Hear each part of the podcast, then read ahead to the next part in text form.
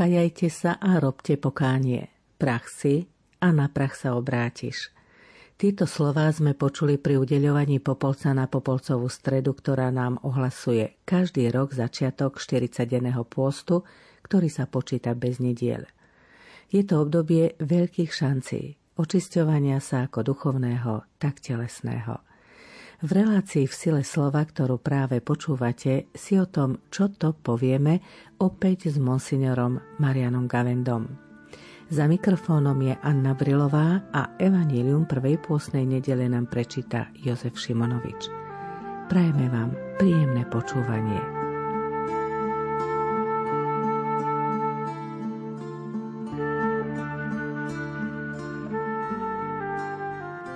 Čítanie zo svätého Evanielia podľa Matúša. Duch vyviedol Ježiša na púšť, aby ho diabol pokúšal. A keď sa 40 dní a 40 nocí postil, napokon vyhľadol. Tu pristúpil pokušiteľ a povedal mu, ak si Boží syn, povedz nech sa z týchto kameňov stanú chleby. On odvetil, napísané je, nie len z chleba žije človek, ale z každého slova, ktoré vychádza z Božích úst. Potom ho diabol vzal do svätého mesta, postavil ho na vrchol chrámu a vravel mu, ak si Boží syn, vrhni sa dolu. Veď je napísané, svojim anielom dá príkaz o tebe a vezmú ťa na ruky, aby si si neuderil nohu o kameň. Ježiš mu povedal, ale je aj napísané, nebudeš pokúšať pána, svojho Boha. A zasa ho diabol vzal na veľmi vysoký vrch, ukázal mu všetky kráľovstvá sveta a ich slávu a vravel mu. Toto všetko ti dám, ak padneš predo mnou a budeš sa mi klaňať. Vtedy mu Ježiš povedal, odíď, Satan, lebo je napísané, pánovi, svojmu Bohu sa budeš klaňať a jedine jemu budeš slúžiť. Tu ho diabol opustil a prišli anieli a posluhovali mu.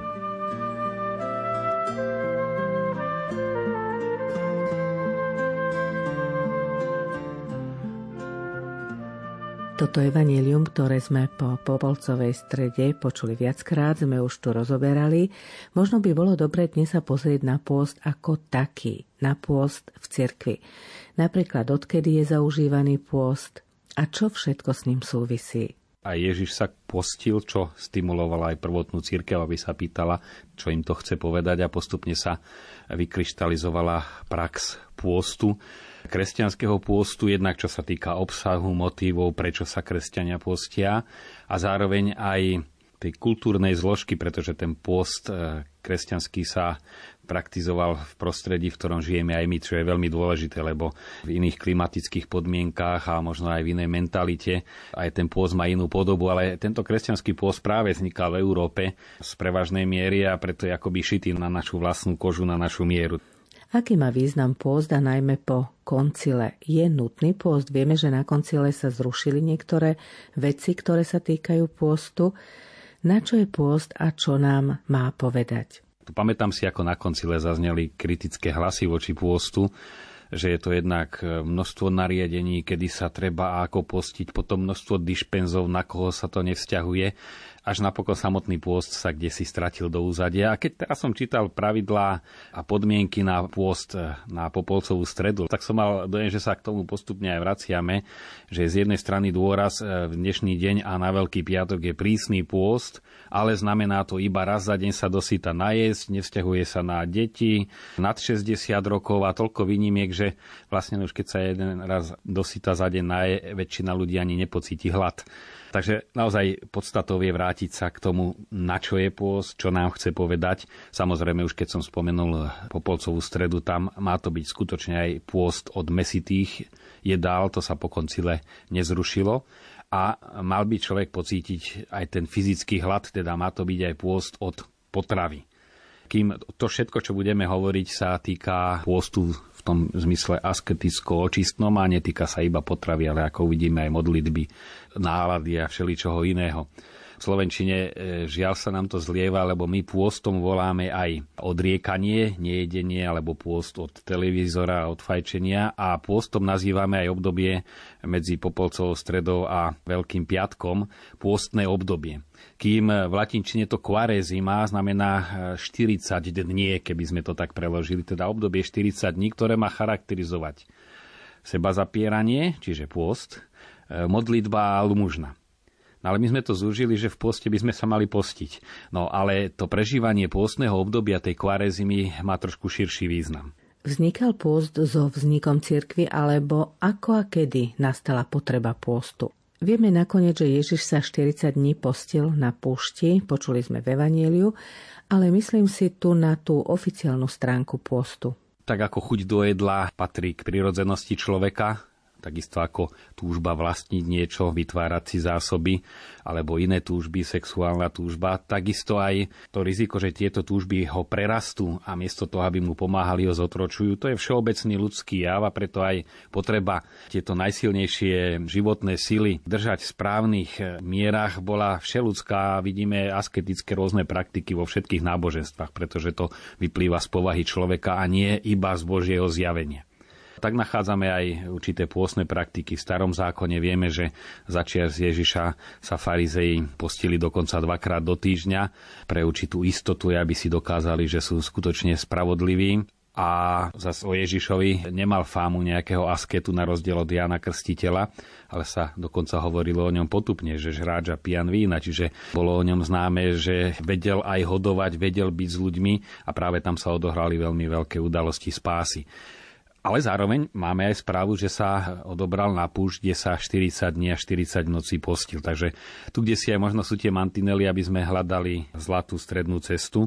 Pravdou je, že aj v rámci hľadania tej cesty boli rôzne extrémy, odchýlky, či už tých rôznych prísnych asketických prúdov, ktoré obyčajne v rámci tej určitej ekológie duchovnej v cirkvi väčšinou reagovali na extrémom na extrém. Tam, kde prišla hojnosť, aj určitá nemiernosť, tak reagovali až prílišnou miernosťou, aby v rámci toho spoločenstva sa to kde si ustalilo.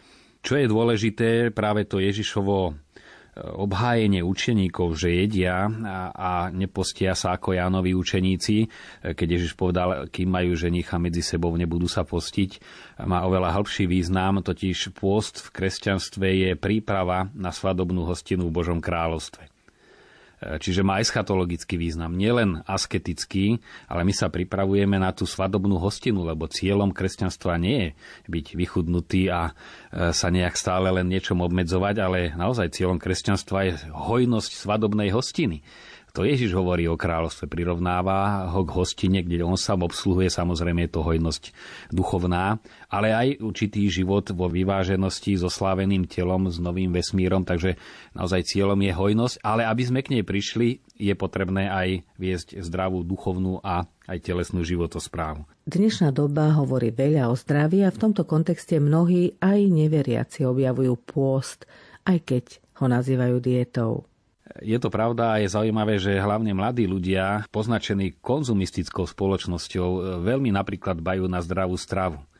Vedia si odriekať, vedia veľmi prísnu životosprávu držať. Ja v tom vidím také potvrdenie, že naozaj tá miernosť a potreba mierniť sa patrí tiež k prírodzenosti človeka. Tá prírodzenosť sa nedá nadlho oklamať ani tým prílišným konzumovaním jedál, aj keď tá reklama je stále veľmi silná, ale kde si v človeku sa zrodí tá túžba nájsť to zdravé jadro. Samozrejme, pôz má práve tento liečivý charakter aj v kresťanstve, to sa spája viacero rovin a naozaj už od prvých stáročí tá pôstna prax aj 40-dňového postu je ustálená v cirkvi už od 3. storočia. Poukazuje v určitej rovnováhe, že pôst je osožný aj pre telo, aj pre dušu.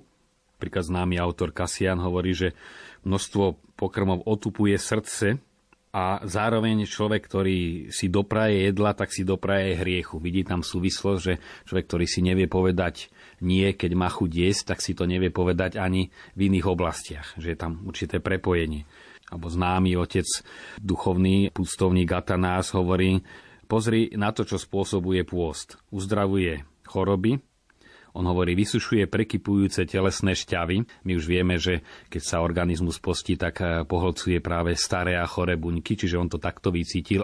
Ale hneď hovorí, zaháňa zlých duchov, odplašuje zvrátené myšlienky, to je určitá očista, dodáva mysli väčšiu jasnosť, očistuje srdce, posvecuje telo a napokon vedie človeka pred Boží trón. Veľkou silou je pôst a vedie k veľkým úspechom. Takže tu vidíme naozaj, že ten pôz nie je samoučelný, len dokázať si, že som sa zaprel, ale že veľmi harmonicky je tu spojená očista organizmu a očista aj vnútra človeka. Samozrejme, v tom istom období, keď sa rozvíja zdravý pôz, máme aj stojíkov, ktorí sa dostali do extrému a nejde len o to, že sa výraznejšie postili, ale tam už došlo k omilu hlbšiemu, že pohrdali telom. Telo je čosi zlé a my sme v jeho otroctve a musíme sa zbavovať, aby náš duch mal rozlet. Skutoční askéti nikdy nepozerali na telo ako na niečo zlé, ale práve preto sa postili, aby aj ich telo harmonicky slúžilo duši, lebo to, čo je dôležité zdôrazniť, e, nie my máme telo, teda moja duša má telo, ale my sme telo podstatou nášho ja je aj naše telo. A to je veľmi dôležité, lebo tak e, predsa len aj v slovenskej asketike sa to nejak cez ten jasenizmus prenieslo pohrdanie tým, čo je telesné. Akoby to bolo čosi menej dôležité než duchovné ale už faktom, že Boh si vzal ľudské telo, tak a je to príbytok, do ktorého sa dokáže, by som povedal v úvodovkách, zmestiť sám Boh, čiže je to niečo boské a dôstojné. Akurát po hriechu to telo sa nám vymýka spod kontroly a pôz má privádzať do harmonie aj samotný ľudský organizmus a do harmonie s jeho dušou. Vy ste hovorili, otec Marian, že pôst sa týka aj modlitby. Teraz ste hovorili o rovnováhe tela a ducha. Akú úlohu tu má modlitba? A možno Pozrieme sa na vzťah modlitby a tela. Aj do modlitby má vstupovať človek celý, teda nielen povzniesť ducha, niektoré definície hovoria, že modlitba je povznesenie mysle k Bohu, ale skutočná modlitba má byť modlitba celého človeka. Keď sme Svetej Zemi, sa má putníci pýtajú, prečo sa tí Židia pri tom múre tak kývajú. No jednak e, to vyjadruje tú veľmi intenzívnu sugestívnu modlitbu, keď sa človek niečo intenzívne chce povedať, tak zapojí aj gestikuláciu a jednak je to modlitba celým telom. Preto máme gestá pri liturgii, hore srdcia, alebo kňaz dvihne ruky, alebo pri očenáši a podobne. To je práve zapájanie aj celého tela. Čiže aj samotné pôstne praktiky, ktoré sa týkajú prvotne ľudského tela, sú formou, ako sa organizmus zapája do Božej služby a preto je to posvedcovanie a nie je to len niečo teda pragmatické alebo praktické. Vyjadruje to, chcem patriť Bohu. Chcem žiť na jeho obraz, žiť podľa jeho vôle a preto sa snažím aj to telo dostať do rovnováhy. Mnohí ľudia majú pri pôste buď bolenie hlavy, alebo dosť často hovoria, že sú nervóznejší a to ich odrádza, lebo si povedia, ja sa radšej nebudem postiť, lebo som oveľa horší, ako keď sa nepostím. Čo im poradíte? Je pravdou aj to, že človek, keď si niečo, hlavne keď je to návykové, fajčiar, cigarety, keď si odrieka, tak ten blahodárny účinok pôstu pocíti až hodne neskoršie, keď sa organizmus očistí a ten návyk, ktorý sa hlási k slovu, tak vedie k nervozite. To je len prechodný jav samozrejme, je súčasťou pôstu, i keď cieľom pôstu je pokoj tela, ako hovorí Peter Chryzolog. Pôst je pokoj tela, ale k tomu pokoju sa musí prísť určitým procesom. Takže nemalo by to človeka nejak prekvapiť, že naozaj aj sa postím a zdá sa, že som nervóznejší, vrčím na ľudí. No to je to práve prečisťovanie, ktoré pri pôste prebieha. Je to osožné a ďalší prínos toho je, že človek si uvedomí, aký je biedný a hriešný, práve keď zrazu sa mu všetkého nedostáva, tak v ňom sa kadečo zbúri a vtedy, ak je k sebe úprimný, tak spozná, čo to všetko v ňom bolo kde si zatlačené, čo sa bežne neprejavilo, tak ako keď má človek blahobyt, tak mnohé vlastnosti sa neprejavia. Je veľa aj filmov o tom, že sa nejaká skupina ľudí ocitla, či už v bunkri alebo v nejakej kritickej situácii a tam naozaj sa veľmi dramaticky vyfarbia charaktery ľudí. Aj pozitívne aj negatívne. Niekedy sa môže stať, že sa zameriame len na telesný pôst a nič viac. Ale to zrejme nestačí. Keď chceme túto rovnováhu nadobudnúť, pretože duša je spojená s telom, je potrebné, aby to bolo zároveň aj pôst tela, aj pôst ducha. Hovoríme o pôste tela, je možný aj pôst ducha? No tak ako náš organizmus má svoje potreby, nazvime ich túžby, žalúdok túži po jedle, takisto naše vnútro, naša duša, náš vnútorný svet má svoje túžby. A vlastne aj tie telesné túžby často sú len vyjadrením vnútorných túžob, niekedy kompenzáciou. Človek často práve tú prázdnotu kompenzuje, že veľa je, alebo niekedy za citovú vyprahlosť sladkosťami. A toto, čo poznáme, tieto prejavy, už vidíme, že to je prepojené ale naozaj aj tie túžby srdca sú ešte oveľa nebezpečnejšie, pretože oni hýbu celým človekom. No a tu funguje práve zaujímavá spojitosť, spojené nádoby, totiž ovládať myšlienky je strašne ťažké. To každý, kto trošku sa o to snaží, vie, že ako rýchlo pozabudne sa a zase sa tá jeho ľudská vnútorná natúra prejaví, či už hnevlivosť, myselnosť alebo niečo iné. A tu práve oveľa ľahšie sa ovláda vonkajší pôst. Že napríklad si poviem, dnes sa len trochu najem ráno, potom až na obeda medzi tým nič. A to sa dá ovládať a tu je práve, že keď si človek dokáže ovládať to vonkajšie, postupne prichádza schopnosť ovládať aj vnútorné túžby. No je to e, spojené nádoby, ale dôležité je si pritom aj tie hnutia srdca všímať a venovať im pozornosť. Pôst človeku odhaluje jeho samého. Pri pôste sa dozvieme, čo to všetko v nás vlastne je už skúsení autori z púštnych odcov, ale cez celé vlastne dejiny spirituality odporúčajú, kto sa chce ozaj výrazne postiť, mal by mať duchovného sprievodcu skúseného, lebo tam sa povyplavujú rôzne výčitky, neresti a niekto môže mať dojem, že čím viac sa postím, tým viac sa cítim hriešný a zlý a zdeptaný.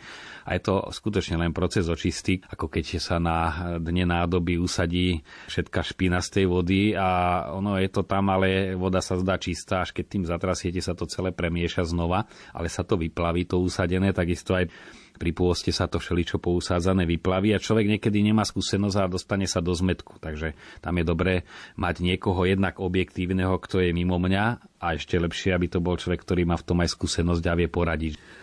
To máme už v starom zákone, že Boh viedol Izraelitov po púšti, aby vyšlo najavo zmýšľanie ich srdc No a tam ich nielen trénoval, lebo boli zmekčili po tom Egypte a ako aby boli odolnejším národom, ale tam sa naozaj viedeme to cez tie skúšky, ako pokúšali aj Mojžiša, aj reptanie, aj všeličo, že sa vyplavovali ich vnútorné vlastnosti.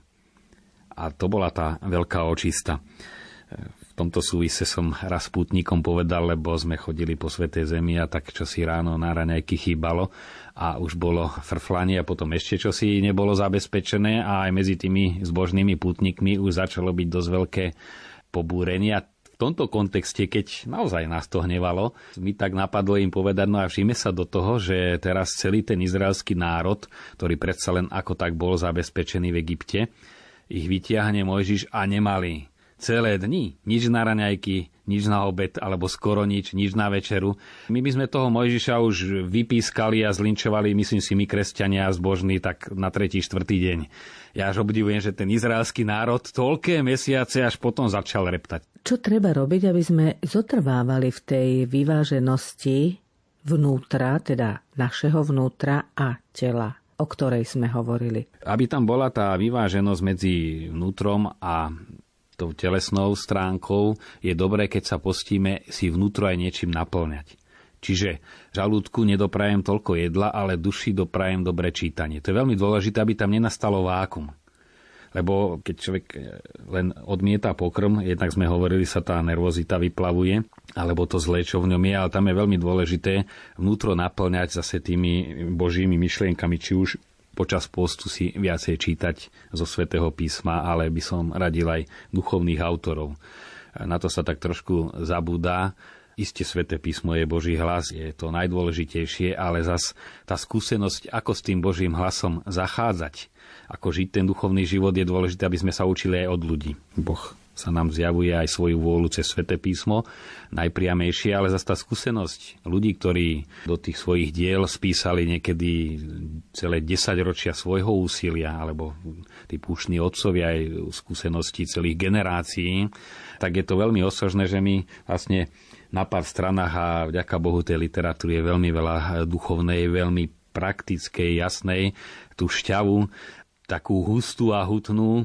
Bez prímesí tu dostaneme to, na čo sa museli namáhať celé generácie, my to dostaneme hotové a je to veľmi, veľmi osožné týmito skúsenostiami sa naplňať, povzbudzovať, lebo kým človek na to sám príde a v období, keď sa postíme, sme aj oveľa disponovanejší tieto pravdy prijať.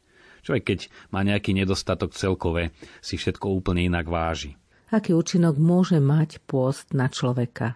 To, že si niečo konkrétne odopierame, má jednu veľkú výhodu, že si to môžeme v istom mysle odmerať, je to také čosi rukolapnejšie, ale má to aj svoje riziko, že sa zameriame len na to vonkajšie, že veď sa postím to, čo farizej, dokonca dvakrát do týždňa prísne, takže my sme tí lepší. Na to mám pekný výrok jedného z otcov, ktorý hovorí, lepšie jesť meso a piť víno, než požierať telo svojich bratov ohovárkami vtedy ich rozhryzieme, roznosíme na kusy a hovorí, radšej sa dobre najec mesa, daj si vína, ale nehovor zle o druhého, vtedy ich požieraš a, a to ti škodí a nie osoži. Samozrejme, pôst, aj keď posilňuje, zároveň je chvíľou, keď si človek uvedomuje svoju slabosť. Jednak to pokušenie niečím si ho zľahčiť, uľaviť, alebo si nájsť nejakú výhovorku, že dnes nie. Poznáme dobre tie nadšené predsavzatia, ktoré postupne tak rednú, až sa stanú riečicou a ten pôst sa vytratí jeden z prínosov pôstu je aj uvedomenie si svojej krehkosti. A samozrejme znova, nie je len negatívne, že ja som krehký, ale že my sa posúvame dopredu, lebo nás Boh nesie dopredu. Cieľom pôstu je nie získať e, silné svaly, by som povedal duchovné, že stať sa silnejší, ale odbúrať to, čo nám bráni, vložiť sa do Božích rúk, aby nás On niesol dopredu. Toto je veľmi dôležité. My pôstom len odbúrávame to, čo prekáža Božiemu pôsobeniu chápať post, že my ideme postom niečo dokazovať, tak to je pomílené. To môže viesť k píche, ja sa postím, ja dokážem, ja sa viem ovládať. Na to som počul veľmi pekný výrok od svätého Augustína, ktorý hovorí, že ešte niečo horšie než všetky neresti a to je pícha na vlastné čnosti. K tomu by mohol taký nesprávne chápaný pôst viesť, že ja sa viem ovládať, ja sa postím a zároveň sa stávam zraniteľným, lebo si myslím, že už to dokážem. Teraz mi napadá jedna veľmi pekná akcia a iniciatíva katolických žien Slovenska a to Podelme sa, ktorá sa organizuje najmä vo farnostiach, kde sa navarí polievka. Za túto pôsnu polievku môže človek zaplatiť ako za nedelný obed, čiže je to určité zriekanie sa No to je veľmi správna prax, e, konkrétna, treba táto iniciatíva, že dať si buď v rodine iba skromný obed a peniaze, ktoré by sme dali za dobrý obed, dať na konkrétny projekt pre chudobných, alebo niekde to robia celé farnosti, že sa navarí polievka, po omši sa ide na polievku a ľudia zaplatia za ňu ako za dobrý obed. Čiže najesť sa treba, ale veľmi skromne a ušetrené peniaze sa dajú na chudobných. Toto bolo už v prvotnej cirkvi, že to odriekanie, či už milodary, ktoré sa dávali pri Svetej Omši, nemali len ten rozmer, že ja si čosi odrieknem, čoho si sa vzdám, čo ma spútava aj materiálne, ale že pomáham druhým. To je ten sociálny rozmer pôstu. A čo je veľmi dôležité, že naozaj to pomáha nevidieť iba seba. Lebo tak ako to vidíme na mnohých, či už vegetariánoch, alebo ľudí, ktorí držia inú dietu, alebo životosprávu, že často je to z jednej strany pekné a obdivuhodné, ale vidíme, že oni sa točia iba okolo seba a iba okolo tej zeleninky a o to, ako ju kde získať a o ničom inom. Čiže vedú zdravý život, ale prázdny, lebo život je čosi viac než len dobrá strava a zdravá strava, alebo zdravé prostredie a ekologické všetko. Takže v tomto zmysle tu tá potreba rovnováhy bola už od prvých stáročí, že tým darovaním niečoho, čo sme ušetrili, sa človek otvára pre druhých. To je tzv. sociálny rozmer pôstu. Pán Ježiš hovorí v súvislosti s pôstom aj takú vec, že zlí duchovia sa vyháňajú modlitbou a pôstom. Skúsme sa na pôst pozrieť v súvislosti s modlitbou. Modlitba a pôst idú spolu, ako sme už aj možno naznačili, že nestačí len si odriekať telesne, ale je potrebné aj formovať svoje vnútro a naplňať ho, či už Božím slovom. Ale zároveň aj e, pôst je veľmi účinná forma tej tzv. prímluvnej modlitby. Modlitby za niekoho druhého. Svetý Ján Vianej to veľmi často odporúča kňazom, e, ktorí hovoria, už sa toľko za ten a ten úmysel modlím za obrátenie toho hriešnika, kým ste sa nepostili, ešte ste sa nemodlili. Že naozaj za toho človeka priniesť obetu pôstu, jednak potom zbadáme, že sa za takého človeka aj oveľa živšie modlíme za koho sa postíme, tak tá modlitba potom je taká ozaj bytostne prežitejšia. No už aj to samotné postenie sa za niekoho je forma modlitby lebo neprinášam slova a myšlienky, ale prinášam obetu, samozrejme spojenú s Kristovou obetou, inak by to nefungovalo, lenže ja kde si sa trápim hľadom, aby Boh niekoho požehnal, to môže byť len ako účasť na Kristovej obeti, ale je to veľmi účinná forma aj modlitby. Vedie k tomu aj, aby samotná modlitba bola oveľa prežitejšia a účinnejšia. Pôst podporuje modlitbu a modlitba podporuje pôst. No a potom dôležité čo sa týka kresťanského pôstu, aby tam bol práve ten duchovný úmysel, aby to nebolo len čosi naozaj také seba budovanie, či telesné alebo duchovné, ale to, čo som už aj povedal, otvárať sa, odburávať to, čo zavadzia, prekáža, aby Boh mohol pôsobiť. No a takýto pôst zjednocuje človeka s Bohom. To je to zbošťovanie.